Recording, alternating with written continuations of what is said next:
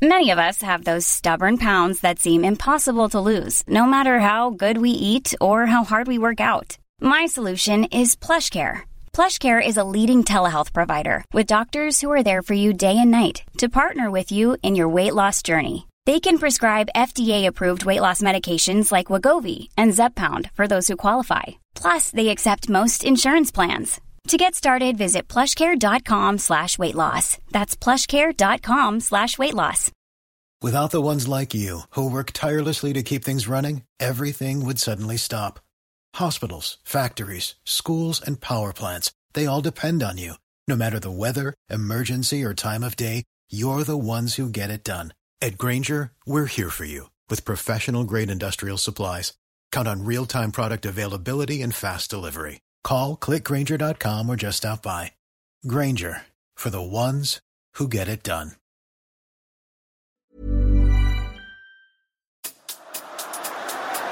Spurs in full cry here.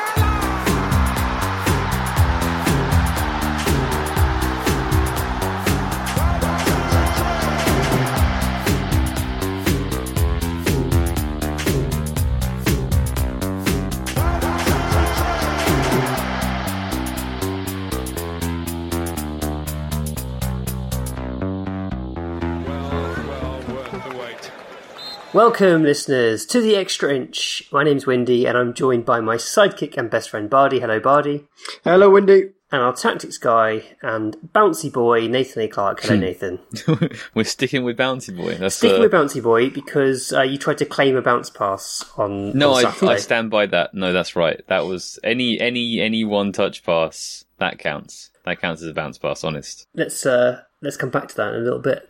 okay. Um, uh, there's, there's quite a bit going on. We've got quite a lot to talk about. Um, firstly, congratulations to, to Pierre Emile Højbjerg, who got married this weekend. Looked like a very happy ceremony, nice pictures. He looked very, very suave, I thought. Shaved his beard off. Well, i- if it wasn't a happy wedding, something would be going wrong, Windy. So yeah, That's true. Like Yeah, yeah, fair enough. Um, he, he he's um, he looks like a different man, clean shaven. Mm. He looks so different. younger. Yeah, he does. he looks like he looks like a player that I'd be all right with us signing, a bit of a prospect yeah.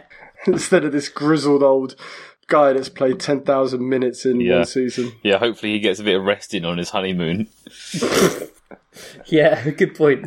Yeah, um, I mean to be fair, like the Euros made him seem like the kind of player you'd be interested in signing as well, right? He had, I think, he had the highest number of assists or second highest number of assists in the tournament, which uh, was surprisingly impressive. I think Let's um let's sell him then while his while his stock is high. Let's sell, sell, sell. you're turning into Nathan. um, uh, one other bit of admin: I am looking for an accountant, and I would like to. I'd like to um, work with a Spurs fan, ideally, give the Spurs fan some business. So it's literally just for self assessments, but it will be an ongoing thing. So if anyone um, wants some accountancy business, then um, then hit me up. You can write to me at podcast at theextrainch.co.uk. Um, on Patreon this week, we've had another episode of Straight Off the Training Ground. That's my that's my second podcast I do with Chris Summersell, who is a coach and an analyst. Um, and he's brilliant. He's really brilliant. He's got great coaching knowledge and talks about his own team and uh, and some of the coaching routines that he uses. Uh, and also the realities of what it's like to work in football. It's been lovely getting to know Chris, and uh, we really appreciate the, the, the work that he does. Um, and Nathan, you've got a, a second video coming on Thursday. You, you'd released the first Nuno video, um, and then this one is about his time at Porto, right? Yeah. So uh, I, I thought I thought there's a chance that Porto and Wolves would be a together video, but I think I think uh, I've gathered all of my clips. I think for the Porto video, and that's going to be uh, a full length one of its own merit. I, d- mm, I don't want to say too much already, but like um, the the the impression that had been spoken about Nuno and what I sort of started to get the impression of when I was first watching the Porto games is there was quite significant differences between Porto and Valencia and Wolves, but now I'm seeing sort of the same system applied to different circumstances. Mm, okay. So that's what I think the focus of the video is going to be on, and I'm hoping to get a few clips from the the Orient friendly as well for for uh, continuity purposes. I don't know what I'm going with that sentence. Okay, let's let's do Orient. Let's do Orient. So you've already mentioned bounce pass, and now you've mentioned the sort of tactical side of things. Uh, I'm intrigued. I'm intrigued on on your view. So uh, Nuno Espirito Santo was really keen prior to the game to sort of separate out the work that had been going on on the training field from what we would see in the Orient match. He was keen to say, "Look, what we've been doing is fitness work. It's it's preparation. It's it's like the underlying stuff. We haven't started the tactical stuff yet." So there was me sort of hoping to see a bit of a, a blueprint of Nuno Spurs, and then I felt like he just whitewashed that and said, "Yeah, don't expect that." Um, and, and so I watched it with a sort of open mind, thinking this is just a, a tactical run out. This is just, uh, uh, sorry, not tactical run out, a fitness run out. Um, and nothing more than that. It's a really hot day. We're, we're playing a bunch of 18 year olds. Like, don't expect anything. Don't expect to take anything from it. Don't expect to make any takes. Mm.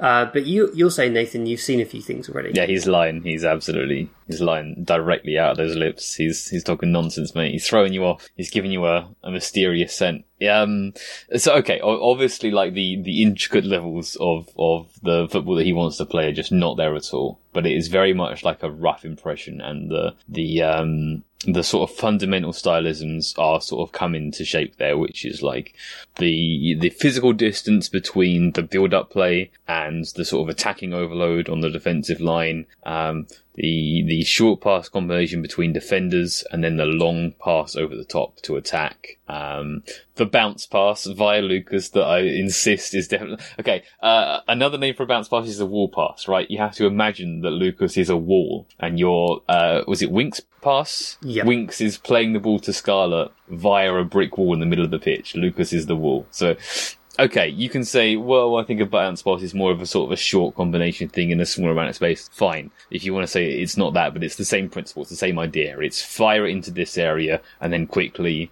It's the two way thing, right? It's, um, I'm, so, I'm, I'm really stealing more and more of my videos content here, but it's like you're um you're pushing all of your attacking players, right, your forwards and your attacking midfielders into a close area together in terms of like vertical positioning on the pitch. And then one of them's running towards the ball, which is Lucas, and one of them's running away from the ball, and then they're going to combine. Because as a defender, where do you go, right? That's that's the principle there. So maybe it's not a bounce pass, but it's the whole the, the move was very Nuno. So when he says, "Oh, we've just been doing fitness," um, he's he's he's talking nonsense, mate. This is really interesting because what you've revealed to me now is that I had totally misinterpreted what you meant previously by bounce pass. Okay. Um, so let, let me deal with that first. So what I had thought you'd meant by bounce pass is a pass where essentially it's a one-two where no one moves. It's essentially a quick one-two, but the two players making the passes are static throughout. And the idea Often. is that you change the, the speed of the ball or you change the players around them. You you buy time for your players or the opposition players to move before you play this the follow up pass. Um, so that's really interesting. Uh, one and two touch passing was a massive, massive facet of early Pochettino Spurs. Like it was sure. like one of the primary tactics. It's one of the reasons why Erik Lamela was so um, seen as so vital at first because he was really good at playing like one and two touch passes before he used to like dribble with one foot all the time. Um, yeah. He was really good at playing incisive through balls with one and two touches. Well, this is the thing. Like that's Lucas's best pass we've seen since yes. the North London derby, like yes. two years ago, right?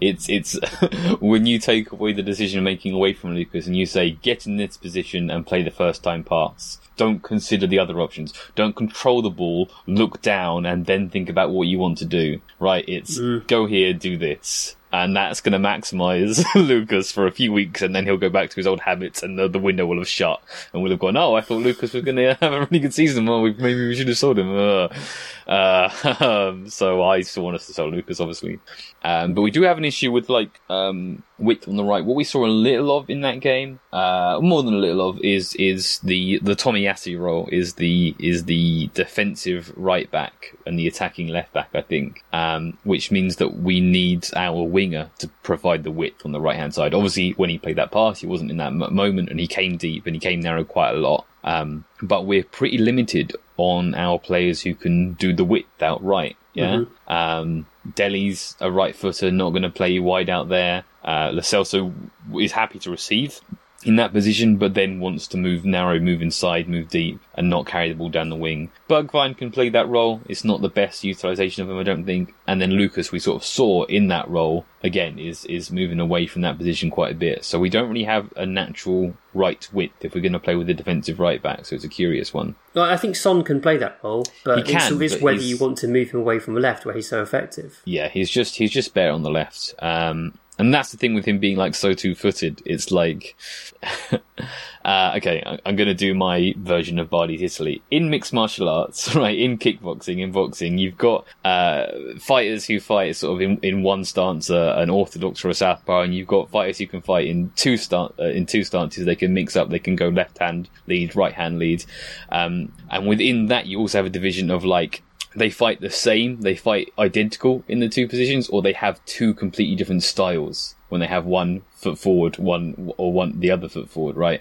And I think Son is very much that. Like he's very, very two footed, but he has very specific things, right? So his right foot is for curlers, his left foot is for lasering with the inside of his foot. Yeah, he he can dribble with his right, but with his hips tilted towards the left. Does that make sense? So although he's two footed, he's very very one sided. He you can st- you know he's still scored goals from the right. He can Yeah. still do things from the right. Um, but it's very clear that he feels he's best from the left, and he's trained himself to play off the left, and, and that's sort of where he wants to be. Yeah, I don't think you want to move. I don't think you want to move Son, to be honest. And the other notable thing was the the, the, the formation. It was a four-three-three to my eyes. Um, Yeah. uh, it was a very obvious 4-3-3 because of the way Dele was positioned. So you had Winks in the first half. You had Winks in the in the middle at the base. Then you had Nile John to his right and Dele to his left. And at times, Dele was dropping deep and collecting the ball from the centre backs. You know, it Yeah. was really deep, really, really deep. Um, and he, he did fine. I don't think he was particularly impressive. It's the first game of pre-season. It's a hot day, etc., etc. Um, but I don't want to see Dele playing that role personally. I want to see him if he's going to be in a 4-3-3, I want to see him as one of the front three, not one of the midfield three. And I think that was when he started to decline the Pochettino when he moved back into the midfield. So that was um, a concern, to be honest, for me. But it, it could just be due to the available players, frankly, at this point. Yeah, I, I do think that it's fair to, to have that concern because I do think that Dele was, yeah, is at his best the closer he is to go. Um, I suspect that he's probably being tried out in a central midfield role to see if that works for him, see if that's right for him Yeah. under Nuno and, and that kind of thing. Um, the, even though he's, so even though he came deep a lot, the playing as a number eight in a Nuno four three three is still quite an attacking role because like oh, gee, there's not that much like there's not that much midfielding going on with Yeah. Nuno, right? So when you're playing Dele's role, especially the left-sided central midfield role, because the right back is defensive, so the build-up tends to lean towards the right, with the left fullback high, and then the left central midfielder is the one who has to recognise the time to come in and fill that that gap, come in and, and recognise. And I think that when Dele went off later in the game, um, we lost the understanding from younger players of, of when to come and fill that space and make that connection, and Yeah. and so the play slowed down a lot, and, and we the sort of second half barely happened at all. Um, but when you're playing that role, when Dele's playing that role, it's like he's either like a number six or a number ten, right? You're constantly moving between um, two sort of opposite extremes of midfield. You're either participating in deep build up, or you're like looking for either a run in behind or to play the run in behind. Um, so I don't. I, although I think playing a central midfield role has been a problem for Dele, um, I think this one is possible for him, and I do think that we want to continue to experiment in him playing that role. Um, what you need is other players who are also good at recognizing when to fill that space. So Dele gets his turn, getting to be a, a more attacking player. Um, but I, I thought he, he had really good recognition of, of helping the play from that role. He played more long passes than I think I've ever seen Dele play in a match before. Mm. Did you notice that? Which is another uh, argument in favour of Lu- Nuno's lying. This was a tactical thing as well. Yeah. Um, uh, Nile John was really impressive. I think it's worth noting that. Um, I mean, I've seen a bit of, of John before, and he's a player I was pretty excited about. To be honest, he's he's a dynamic number eight who has played as a ten and a six. He's literally able to play any role in midfield. Uh, but the- the key for me with John is that he's quite explosive one against one. He can beat a man, uh, but also his short passing game is really, really good as well. And he had that nice bit of play where he got on the end of a long pass, kind of lobbed it over a defender, and then had an attempt at goal, which was which was eye catching. But it was all this other stuff that was which was notable to me as well. It's like the when, like coming short to link play and being available to receive from Winks. Really good stuff. Really impressive. Mm. I think he was him and Scarlett were probably the most um, interesting things to come out of the game. It was good to see. Good. It was good to see Scarlett play. Um, I completely agree with Nathan. I think I think Dele's going to have to learn to play that role. I think that's where his future lies for us at the moment in that kind of freer of the the freer third person in our midfield. But yeah, it was it was nice to see a young player step up and do something. And I'm not sure we can take a great deal from the game because it was it wasn't the greatest match of football, and it was a, a bit of a come down after after the Euros to to watch Tottenham plod through a match. But um, yeah, now John got me excited. He's really good. Um, we've got another mm. game on Wednesday against Colchester when I would expect to see a few more youngsters. I mean, maybe they'll do a reverse of of this match in terms of who was on the bench might start. But I think we might see some different players also. I think Markanday, who scored a hat trick for the 23s against Ramsgate, um, we might see him play against Colchester, which would be cool. Plus, it's a revenge match as well, isn't it? Got to get our revenge for them booting us out of the cup. Absolutely. What would also be really good is if we could see Skipp and Sessegnon play, and maybe Ndombele too, uh, because they were all absent, presumably for fitness reasons. Either they weren't ready or carrying knots or something. Um, so yeah, that that would be cool. It was um, fun to see Carter Vickers play as well. He's he's been at Tottenham for as long as I can remember. It seems like he's been there all my life, but uh, it was it was fun to see him play, and he's not bad. He's not bad. He's all right. He's all right, isn't he? He's. I, I think right. he could, he could play for a. He could play for a lower Premier League club, and that would not be a problem. I think. I reckon he could play in front of Dier. You'd rather him than Dier. Yeah, I think so. Even after Dier stepping in to, to protect Calum Ceesay? I don't need I don't need a, a centre back who, who who's who's very good at propaganda and sticking up for players. I need a centre back that can clear the ball and not get lost with what's happening behind him. And I think Carter Vickers has a bit more spatial awareness than than Eric Dier. Plus, I always keep saying the same thing. There's nothing else to learn. Dier's not going to get any better. This is it now. He's only going to get worse from now on. Uh, where perhaps we can eke out a couple more percentage in Carter Vickers. We won't because he's he's not very good either. But I'm so tired of Eric Dier. It was nice to have um, six weeks away from him. Carter Vickers is 23 now. Can you believe that? I wonder if anyone has played more preseason minutes for us than Carter Vickers. He's like a, a preseason perennial. Legend. He needs a, he needs a preseason testimonial pretty soon, I think. yeah, yeah. He's like the preseason fodder. Him and um, Georgiou just made careers out of um, yeah. s- s- squad filling for us. And who was the other one? The one Alex from Bristol loved, um, Anton Walkes as well. Yeah. God, whatever happened to Anton Walkes? Um, we had a question from Harry Sherlock who says, Where do you guys think Scarlett is in his development? Can we realistically expect him to get minutes this season, or would a loan be best? Uh, he took his goal really well, I thought. Sharp left foot finish. He's a right footed player, but that was a really handy finish. Um, I mean, I, I think his where he is at the moment is a very raw 17 year old who is is learning his trade still, and I personally would expect him to play under twenty three football primarily. But I absolutely have no issue with him playing some conference minutes. Like that's that seems logical to me to stick him up front in the Europa Conference League. I have um, a concern about Scarlett. Perhaps you can you can help me with this. In the same kind of way when I saw Harry Kane play at the age of 17, 16, 17, 18, that he, he, he doesn't seem to have one outstanding feature which you could kind of rely on as a, as a youth player. Like you can't look at him and think, "Oh my god, he's going to be he's going to be a big guy."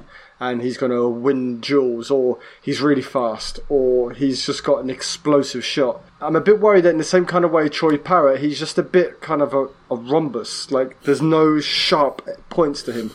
Is this something that he's going to develop, or it's just because we're looking at him versus like full-grown men that he doesn't seem to have an outstanding feature? So I think Parrott is definitely like what you yeah. said about Kane. Like he is an all rounder. He Parrott is kind of pretty good at everything, but not outstanding at anything. Um, but I, I, still do think Parrott's going to be really good. By the way, um, but Scarlett, I think is, he, the thing that stands out for me with Scarlett. is two things. Firstly, timing of the run on the shoulder, really, really impressive for one so young to be able to time a run as consistently well as him. And secondly, finishing. Both feet and head, really, really good finisher. And I think, to be honest, that will serve him well. At whatever level he ends up at, whether it's Spurs or, or below, he will score goals. He's a natural goal scorer. He has been at every single level he's played at. I, I feel like the, the, the Parrott hype has died down and everyone's excited for Scarlett now. Um, but I, I'm still very much more excited for Parrott than I am for Scarlett, and I think that that Parrott is still ahead of him in the pecking order, and, and Parrott is who we should be prioritising in the, in the short term, with with Scarlett looking for a loan in the near future. I think, but there you go. Yeah, I I I'm equally excited about both of them. To be honest, I think they're Okay. both really really good players, really good players, and. It seemed like, although last year wasn't the best for Parrott in terms of what he achieved on the pitch, Sure. I think it was a huge growth year for what he achieved off the pitch. Um, from the interviews he gave at the end of the season, he seemed to have learnt a lot about what it takes to be a footballer, and I think that's what he needed more than anything. Um, my my reading between the lines is that they intend to play Scarlett this year as a backup, or you know as a sub to give him minutes, whereas Parrott will be on loan again. But if that were reversed, I would have absolutely no issue with that at all. I'm fine either way. Um, speaking of young players, Gregory Krieg says, question on Skipp. What is his best position going forward? Is he a deep lying shield for the back four, a slightly more advanced possession recycler type, or, and I'm straining here, someone we can think can be a bit of a creator, a kind of cut rate Eriksen replacement? Uh, and that ties in nicely to Nathan's comments about the, the midfield and kind of different roles in Nuno's midfield. Um, Bardi, where do you see Skipp ending up? I mean, I didn't watch as much of him at Norwich as you guys did, but I don't think he's going to be a creator in an Eriksen mode. I think he's going to be what someone that, recycles possession. I think. I think he, he won't win the ball, but he'll be that kind of second of the three to kind of help tick things over and progress the ball. That's why I kind of see him playing. But um, I'm happy to take your guys' steer on it. I can definitely see him as the one kicking the ball against the wall, Nathan. Okay, yeah, yeah, I, I think I think so too. Yeah, I, I think his his his future is, is as a number six. As a he's very Højbjerg like like um like we talked about before with with um uh Højbjerg's sort of performances for Denmark. Should we be, be considering him as a number eight? It's the same thing for Skipp. He's he's played a lot of minutes as number eight, and that's good for him developmentally. Um, but now you know he has to sort of make way from that role for sort of more expressive, creative uh, players, more skillful players, and and refine his game around being sort of safe and secure um, defensive uh, and and and, and be a be a number six and, and play that role for us. I think I think that's really good for him to be Højbjerg's backup. So I, I got a question for question for you guys. So at the moment we're looking at Højbjerg, Skipp, Ndombele, and um, Ali as our kind of four. If we're going to play a four-three-three, of those four, which is the best free combination to play? Or, or are you including Lo Celso too? Ah, shit, I forgot about Lo Celso. Okay, we got Lo Celso. Okay, fair enough. So it, it improves our options even more. Do we have a midfield trio that can play from those five, or do we have to buy somebody? It's a good question. I mean, I'm still, I've said it for a year now, I still really want to see Højbjerg, Dombele, and Lo Celso as midfield three, and I think they can work in the Nuno midfield. I don't see a reason why they can't work. So you'd have Ndombele on the left of the three, Lo Celso on the right of the three, Højbjerg at the base, and like I'm happy to run with that and just let it happen and, and give it a go. Um, but equally, I'm up for Skipp at the base and Højbjerg as one of the one of the two more free players um, in a, in a game where we need a slightly more defensive approach. I think that can work too. And if you add in the Celso there as a third, that's a that's a grafting midfield, isn't it? Skipp, Højbjerg, and the Celso. You can imagine them covering a lot of ground, making making us very difficult to play against. What do you think, Nathan? No, I, I think Højbjerg has to has to remain in, in a sitting role pretty much under under almost all circumstances for us. Um, yeah, I mean, there's a few combinations there, but it looks like from the rumours that we are looking at midfielders that we're not happy with the current midfield makeup. That um, I don't know, I don't know. It's a weird one. Uh, I think there's I think there's the talent there. Maybe there's concerns about how things have gone so far, but I would. Uh, I don't know what Nuno might might have sort of discussed with him, but I, I would like to run our existing talent under our new coach before we, we panic too much about, about the the makeup. Yeah, I think I think Højbjerg and Dombele and Celso is a really good midfield, um, and especially and it, like to be, to be fair, especially for, for Nuno in the way that he, he wants his eight to take up very, very attacking roles most of the time. I think that's a really good fit. So um, yeah, we, I think that we should run with what we got. But there you go. The the counterpoint to that is what we saw at Wolves, which I know is a different system, but Neves and uh, João Moutinho played very sort of um, conservative roles. You know, and, and if you're going with that sort of shape in midfield, then it's Skipp and Højbjerg. Well, this is the thing: is that the other the other bit of news recently is that we're looking for uh, forwards to play alongside Harry Hmm. Kane. We're looking at the likes of uh, Danny Ings and um, uh, the Fiorentina forward whose name I've forgotten, Vlahovic. Um, so players who are fast, fast in behind runners, Dane Scarlett type players, right? Um, to do Kane's running for him both like in possession, so that he's Yes. making those darts in behind, and out of possession, um, doing doing Harry Kane's defensive work for him, which kind of throws off the four three three that we've seen so far. That I was Yeah. sort of speculative towards before we saw it. That he's sort of been consistent throughout his career, um, and leaves us with either four four two, a diamond, or um, a three-five-two, all of which we have seen before under, for Nuno at various teams. So um, maybe that is what he's saying when he's like, "Oh, don't don't read too much into what you saw in this game tactically, because as soon as we get a new striker in, I'll be playing four-four-two or whatever." Uh, so maybe all of this discussion around Højbjerg and Dombele and Lo is irrelevant, and the reason we want change in our midfield is because we want to play more of a midfield too. But the argument that I so I've already recorded some of the video, right? I did a session with my tactics boards, and I'm really eating into that content where I explained that basically,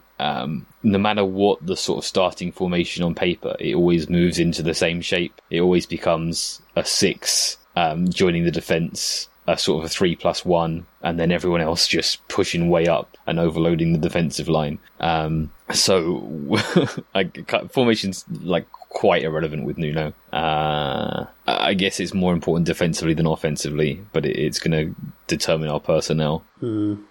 So I had the conspiracy theory with um, the Ings link and the sort of rumours that we're looking for a second striker. My conspiracy theory was that essentially, of course, we'd say that because we want to get another striker fairly cheaply before we sell Kane and the teams know okay. we've got 150 million in the bank. But then, why is Ings your Harry Kane replacement? Well, maybe that's that's the level they'll be shopping at. I mean, Oh, it, it's, I know it's not exactly it's not exactly exciting, is it? But on the other hand, he guarantees goals. I mean, he does not guarantee bad. goals. The- He's not bad. He's not bad. He's not the worst He's not striker. bad. Is he 28 or 29? Long Yeah. history of injuries, right? He's 28 until he's 29. Thanks. uh, but again, like the, the, the profile of forward we're looking at are these the running behind types, which which makes sense to play with Harry Kane. The idea is that we're gonna sell him and just get you know a, a decent, a good striker who does one basic thing well, a, a poacher, an in behind poacher. It, it's it's quite a drastic change in style, and the idea is that you would then reinvest that money in the midfield and defence. I don't know. I don't. And also, we should have been in for Andre Silva, who who, Yeah. who blossomed under Nuno at Porto uh, and has now gone to Leipzig. We should have been in for him earlier, but whatever. I'm still not convinced by Andre Silva. It's just I'm not I'm not sold on him. But um, our friends at the Athletic listed Andre Silva, um, Zapata at Atalanta, and um, Vlahovic as um, logical transfers for Tottenham to replace Harry Kane. So See, see, Nathan, I'm not convinced that Ings is a running behind striker anymore. Uh, owing to owing to injuries and also the fact that he's becoming much more of a link player as he's got older. Like he comes short for Southampton. Certainly, he comes short for the ball a lot more. Uh, only that is partly their system. Him and Adams will regularly drop into midfield and pick up the ball, uh, with the wingers then running in behind. But like he's not that player he once was at Burnley. He doesn't just make constant runs in behind. He's much more of a uh, intelligent sort of nine and a half, I would say, these days. And I just don't think you buy if if you're looking for someone to take some of the pressure off Kane's legs, you don't buy another player with a history of chronic injuries. Who's Yes. 29? It's uh, it's bad news. Well, look, if we're if we're selling Harry Kane, we should buy Odsonne Edouard, and that's Yes. that's all I have to say. Absolutely, completely correct. Um, this was an interesting one. Dan Alvarez says, aside from Kane, who do you feel will be the next Spurs player to get England cap? Will it be one of the vets, Dele, Winks, Dier, one of the kids, Skipp, Sessegnon, Tanganga, or someone who isn't in the side yet, i.e. a future signing? A couple of years ago, it felt like we were integral to the England setup. Nowadays, it feels like we're a waning influence, which is a bummer. Hmm. Yeah, I, I don't think that Skipp, Sessegnon, or Tanganga are like they need they they need to have full strong seasons for Spurs, which they're a season off from at least each. Right, they're all deputies. To their to their role, so they need to claim that position, then maintain that position for a while, and then get called into the England squad. So I think they're all off for quite a while. Uh, Winks and Dier, I don't see. I suppose Dier could because he's just sort of versatile. Winks, I don't see making the England team again. Not while he's at Spurs anyway. Um, so I think that our best bet is is Dele because if Dele comes back into the Spurs team, plays really well for ten games, he's he's in with the call again. Yeah. Um, and I think that that is very much in the cards. And people don't feel that way right now. People were really critical of his performance in the friendly, and I don't understand that at all because again, he was the one who was smart at recognizing when to fill the space and stuff like that. But whatever, I think there are pretty strong agendas against Dele, so I'll just let that go. Um, but I think that, like, yeah, I think if you look, and I made this point before, but if you look at Luke Shaw, and look at where he was in his career after after he had to deal with Mourinho, and now he's um, one of the best left backs in the world. God, is he? He might be contingent for best left back in the world right right at this moment. It's Um, had a had a brilliant tournament for England, scored in the final. Um, you know, the, the the trajectory of the careers of Luke Shaw and Dele are so similar. It's insane. Like broke through very young for a smaller team, got a transfer to a bigger team, got bullied by Jose Mourinho, went like had a had a season or two of falling off a cliff um, as a result, um, and then in Luke Shaw's case has been utterly resurgent. We just have to hope that Dele mirrors that. I think they might be the same age too, very close in age. Uh,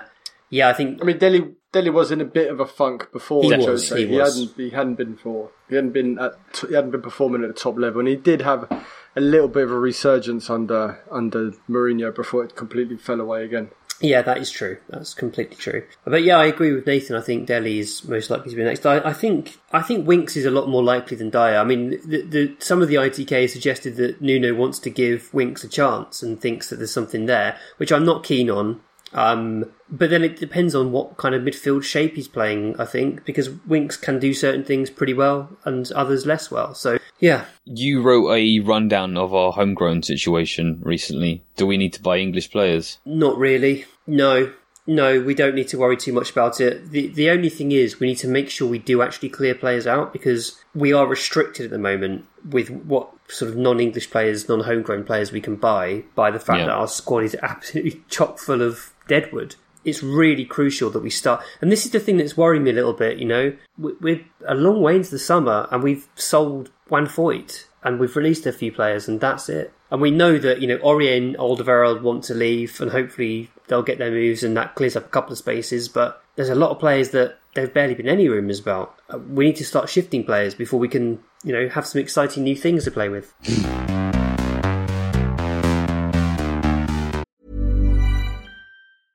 It's that time of the year. Your vacation is coming up. You can already hear the beach waves, feel the warm breeze, relax, and think about work. You really, really want it all to work out while you're away. Monday.com gives you and the team that peace of mind. When all work is on one platform and everyone's in sync, things just flow wherever you are. Tap the banner to go to Monday.com. There's never been a faster or easier way to start your weight loss journey than with PlushCare. PlushCare accepts most insurance plans and gives you online access to board-certified physicians who can prescribe FDA-approved weight loss medications like Wegovy and Zepbound for those who qualify. Take charge of your health and speak with a board-certified physician about a weight loss plan that's right for you. Get started today at plushcare.com slash weight loss. That's plushcare.com slash weight loss. plushcare.com slash weight loss.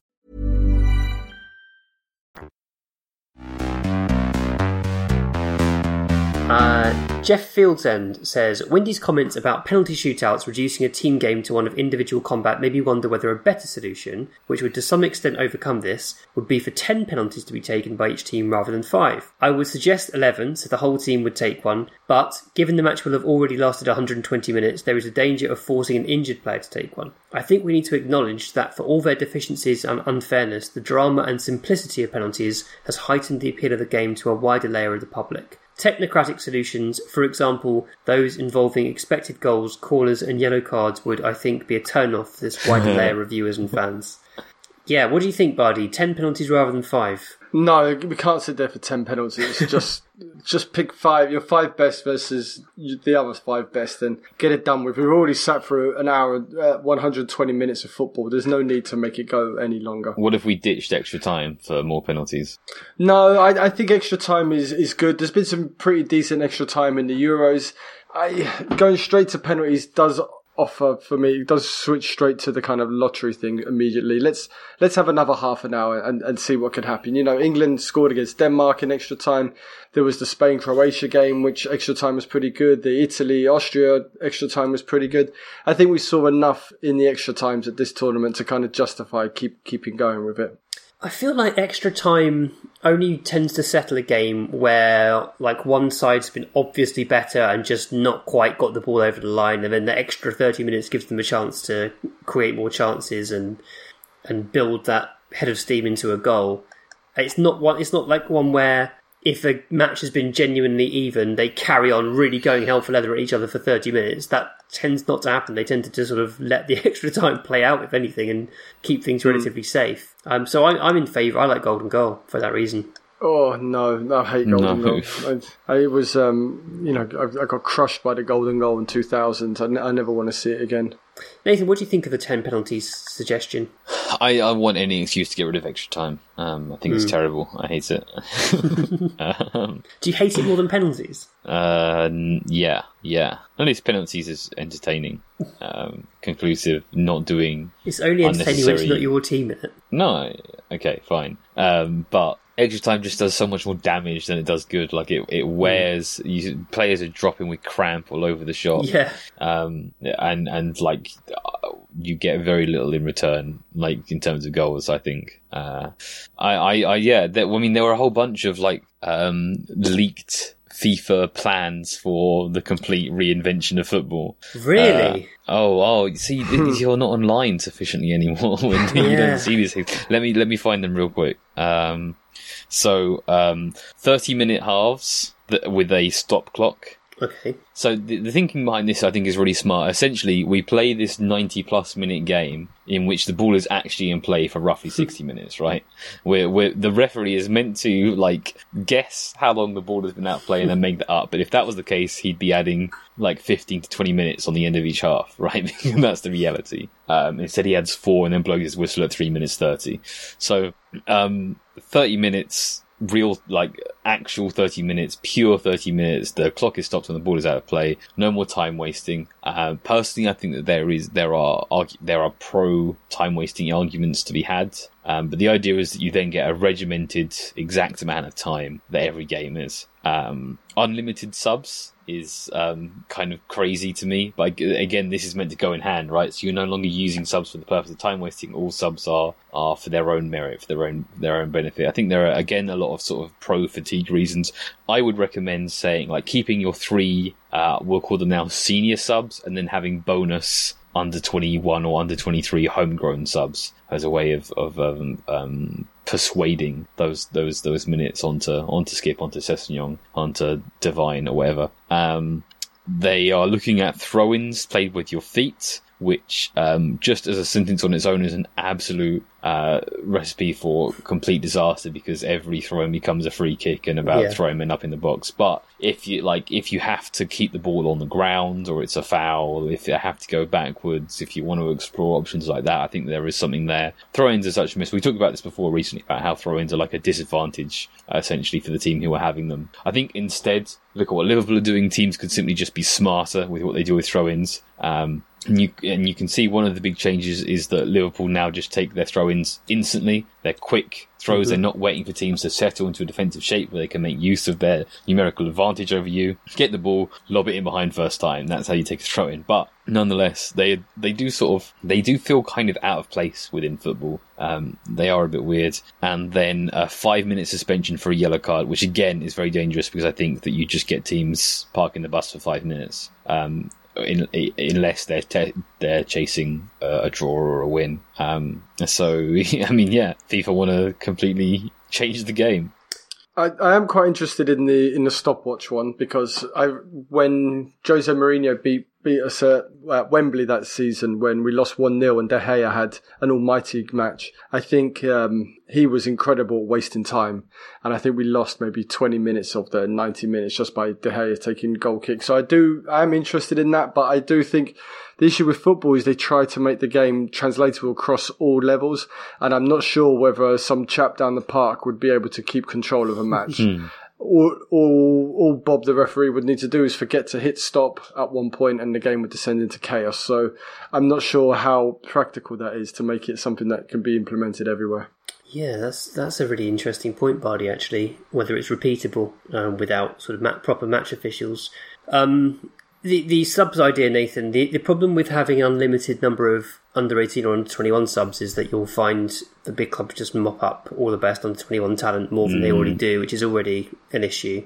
Um, and I don't like that concept really. Um, but I'm not necessarily against unlimited subs. I, I, think the five subs rule has worked fine, so I, I have no problem with unlimited. I, get, I guess again, it, it, it, means that those with a larger budget have another advantage because they can always bring on a fresh team, uh, which is equally talented to their their first first eleven. Yeah, I, I, did, I, have enjoyed. I have enjoyed the five subs over the over the summer, and it's been interesting to see how managers have used those subs to change the the flow of a game. Yeah. But then you you do see a match, for example, where England play against Denmark, and when Denmark need to turn to their bench, they just got they got nothing there. Whereas England can just pull out Grealish or Sancho or whoever. So yeah, it does end up just supporting and helping the bigger mm. team. So maybe maybe we stick to three. Maybe we stick to three. I mean, when you make it six substitutes like we saw in some games, then it was getting a bit unruly, a bit all over the top. But uh, I, I do agree with you that if it was under 21 players or under 23 players, you would get Manchester City, Chelsea, and the rest of them just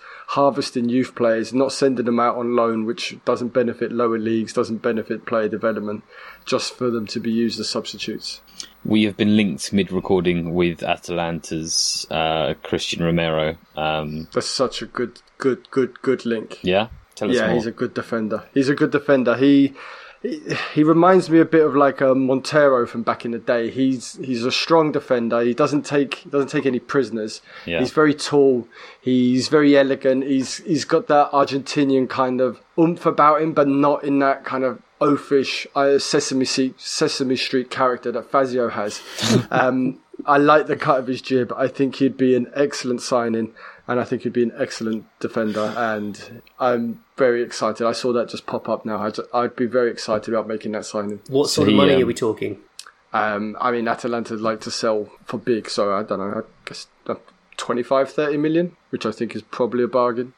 Yeah, so so Atalanta plays a really uh, difficult. So he, he plays a sort of really aggressive front foot. He's a dog, Windy. He's um he's he's very much a dog, uh, uh, and has sort of corresponding defensive numbers with that. But the thing with with with uh with players from that team is that like they're kind of hard to to judge sort of apart from the way that that team play, um, uh, especially in terms of like aggressive defending because like that's that's way up there. Um, but I mean, you know, um, I, I, definitely think it's an exciting link. I just think that like it's for me, it's going to require some sort of thorough research, but uh, because but the, the Castagne signing went well for, for Leicester, so yeah, it did. Uh, yeah, an interesting one. Yeah, there is that risk about Atalanta. Nathan's right that they're so kind of wedded to their manager's beliefs and manager's system that they can struggle to adapt when they move to other clubs. Um, but Castagne does stand out. Um, is another one that looked amazing at Atalanta. Then he went to Milan and it's taken him a while to yeah. settle.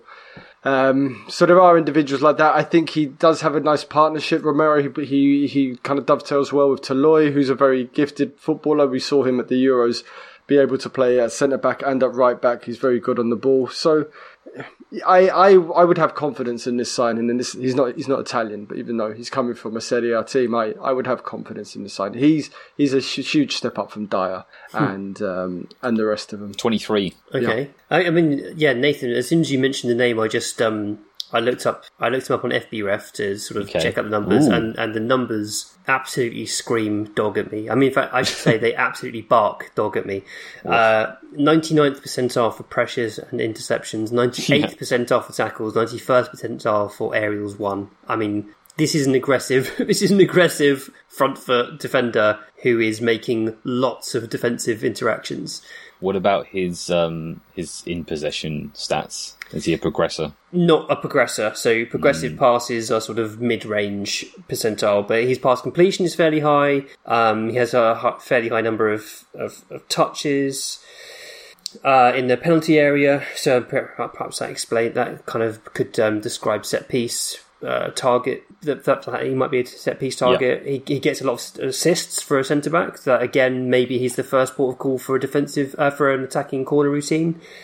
Um, A relatively high number of, of non penalty goals also and shot creating action. So yeah, there's looks good in both boxes basically. I would say yeah. Okay, That's cheered you up, hasn't it? yeah. I mean, got a all, smile all, on your all face. of the defensive links have been pretty good so far. I would Almost say. all of the links have been good, man. Uh, or Ings, maybe I have some um, some some doubts on injury history and, and age, and your your theory that he's a Harry Kane replacement. But but generally, the names that are coming up, and I made this point before, but the names that have been coming up ever since Paratici's been in charge of transfers has been um, it's impressive. The right words, not impressive until the signings are actually made, I guess, but promising, exciting. Yes, yes. The only the only thing that is clearly absent in all of this is uh, an attacking right back. That's and I, and I think we need an attacking right back still. I mean, obviously, it depends on what system we're going to play. Um, and it does seem that he wants to play Tomiyasu as the right back, but I, like it means you've got Matt Doherty as your attacking right back option, and I don't feel quite satisfied with that. Maybe it'll work out fine. Um, but yeah, that's that's the only thing I think is missing. But yeah, I mean, absolutely. Let's uh, let's sign some good defenders. It doesn't doesn't bode well for your mate Davinson, though, Bardi. Ah, it's okay. I'll sell him out for for the sake of the club, like I do with most of my friends. I'll sell them out for the greater good.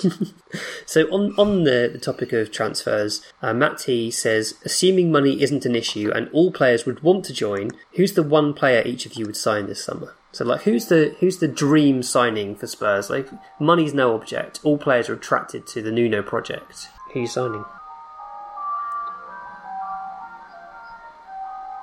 Can you hear that? Yep. Uh, is, it, is it your ice cream? Yeah, man, there's an ice cream van outside.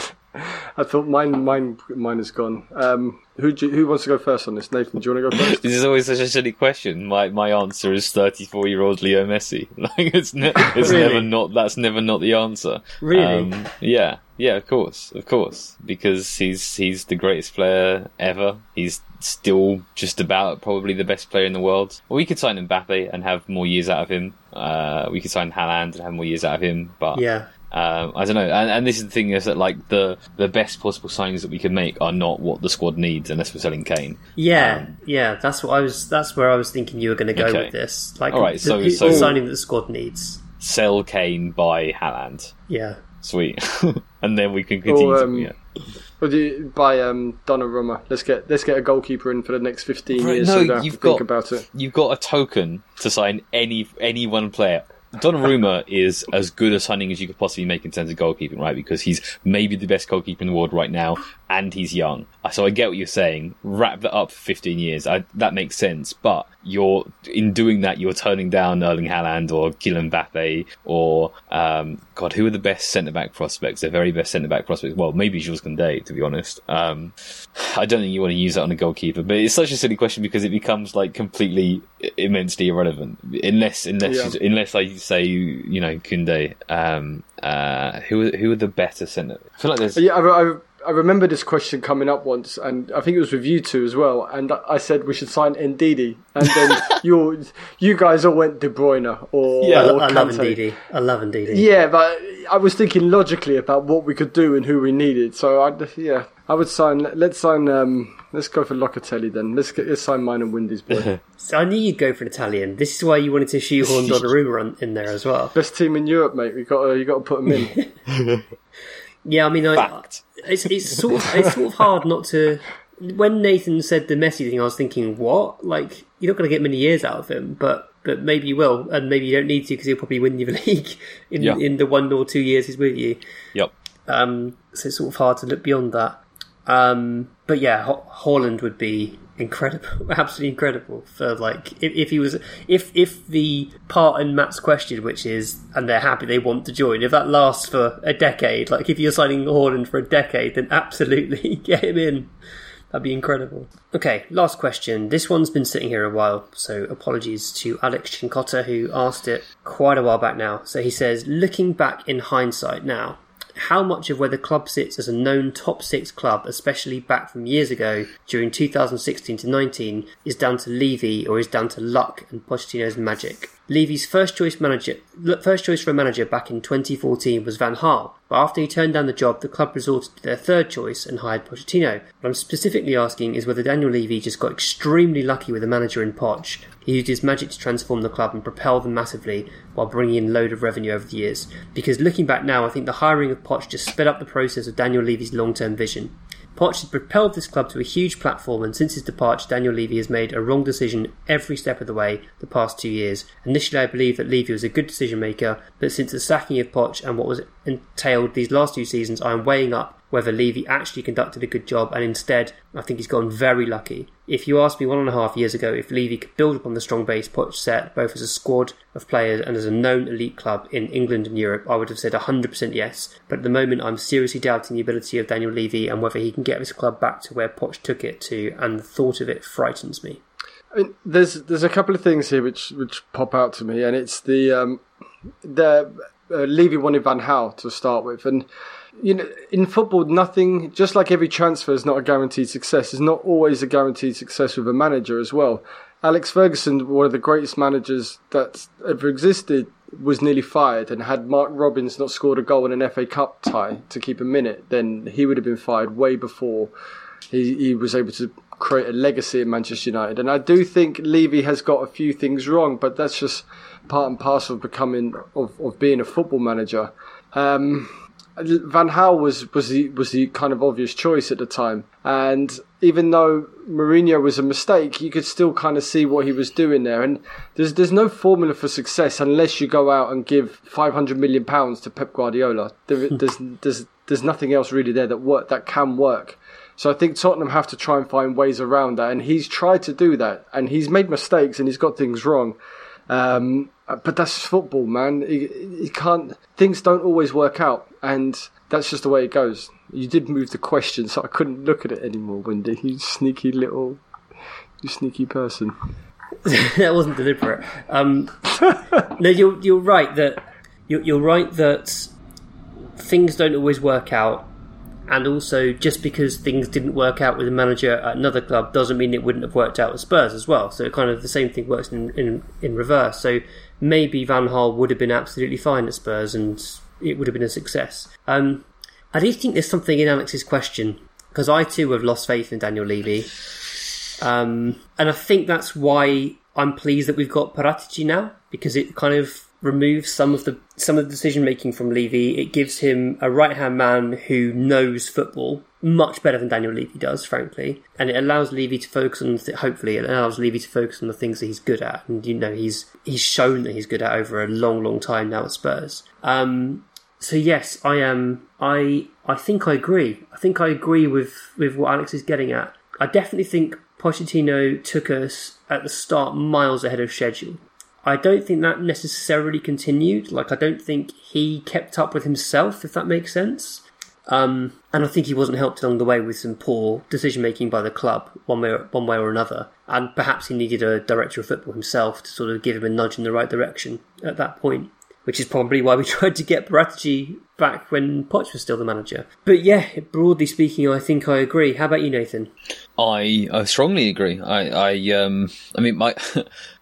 my own understanding of football has, has, has, dramatically improved during the time that Poch's been at the club. And so, like, there's been this period of time where Levy hasn't really made any single major decision. Um, and, and I've, he's maintained sort of a benefit of the doubt in my mind. Um, uh, and then suddenly this... he's made a bunch and none of them have been great.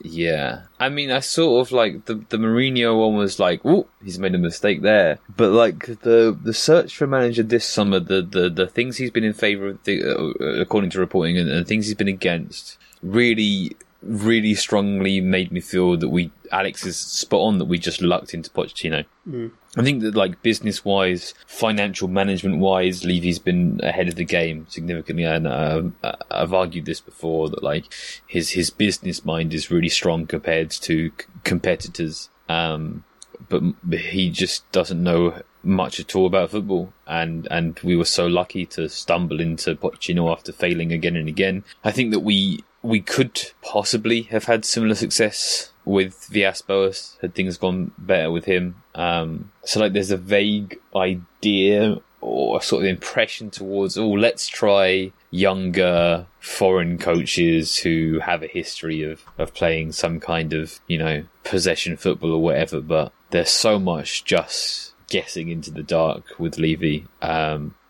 good signings that we've made under him are to be attributed to people, other people he's lucked into hiring. Um, again, you know, the the work that he's done in terms of financial management, the stadium, all that kind of stuff. Um, we still have one of the best chairmen in the world in terms of that, but his his his contribution towards the football side of things has been I think has been pretty abysmal and, and, and a bit lucky here and there. So uh, yeah, much more of it is on on Pochettino and the luck of landing Pochettino than, than belongs to Levy. That's how I feel now after this summer. I gave Levy more of a share of that before, but but I don't anymore. Uh, what I'm hearing from, from you this episode, Nathan, is uh, Alex C. Good questions, Matt T. Bad questions. Yeah, yeah. I'm going to fight for Matt T. Uh, I liked his question, and no, but um, he knows what he's doing. Like Matt T's a smart guy. He knows that he's playing a trap with that card. He he knows that he's setting us up. It's not that he. That's like that question is not indicative of his understanding of football. He's playing a game, right? So uh, he knows what he's doing. He's teasing you. He's teasing me. The T is for tease. Um, Bardi, how are you gonna how are you gonna celebrate uh, the great unlocking? The great unlocking. I was going to call it Freedom Day, but it's not Freedom Day, is it?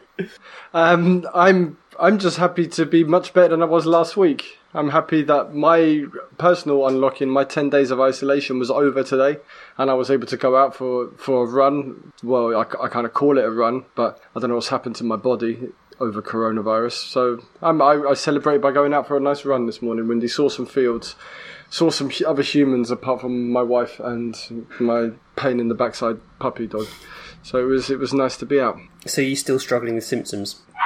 Um, yeah, I just don't have the power in my lungs anymore. I said I said in our in our Discord server that I feel like I've got the lungs of a of a person that's worked many many decades down a mine which is really sad. But I'm hoping this is just a temporary thing. It's a nasty virus that attacks the airways and lungs. So yeah, it's a, it's a proper bastard. That's what it is. Yeah, it is. Uh, Nathan, I imagine you are in a similar position to me, which is my other half is extremely clinically vulnerable, and this is an absolute nightmare because what the government have done is essentially made no space safe. Um, and I'm trying to sort of work out how we come to terms with trying to live a life and maintain safety. It's not great. How about you, Nath? Yeah, no, I'm going to go join the violent protest down in London today. Uh, the anti-lockdown on the day that everyone is released from lockdown.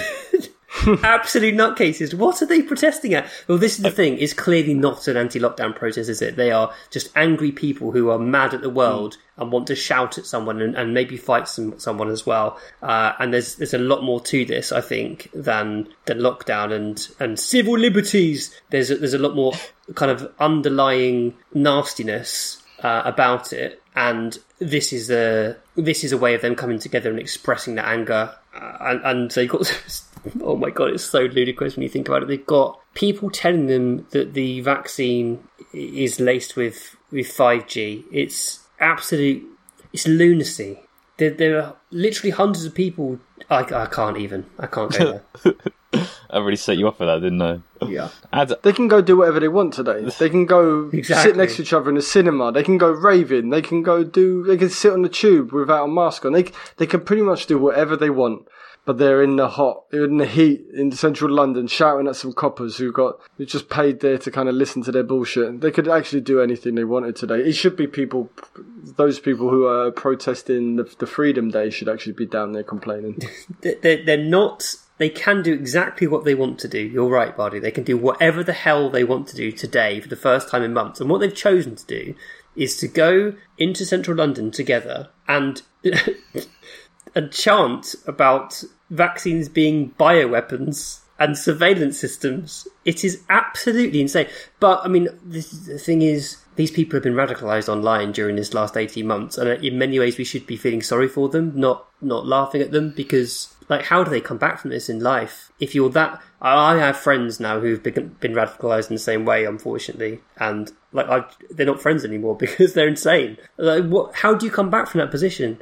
I don't know. I don't know how you how you if anyone has any advice on how you how you try and encourage people away from insane conspiracy theories and get them back out the rabbit hole, please get in touch because I have no idea where to start. They're um they're right to be angry. They just don't know what it is that they should be angry about. You've been listening to The Extra Inch. Thanks to Nathan A. Clark for production. Thanks to Bardi for being Italian. Thanks to Adam Gardner for the artwork.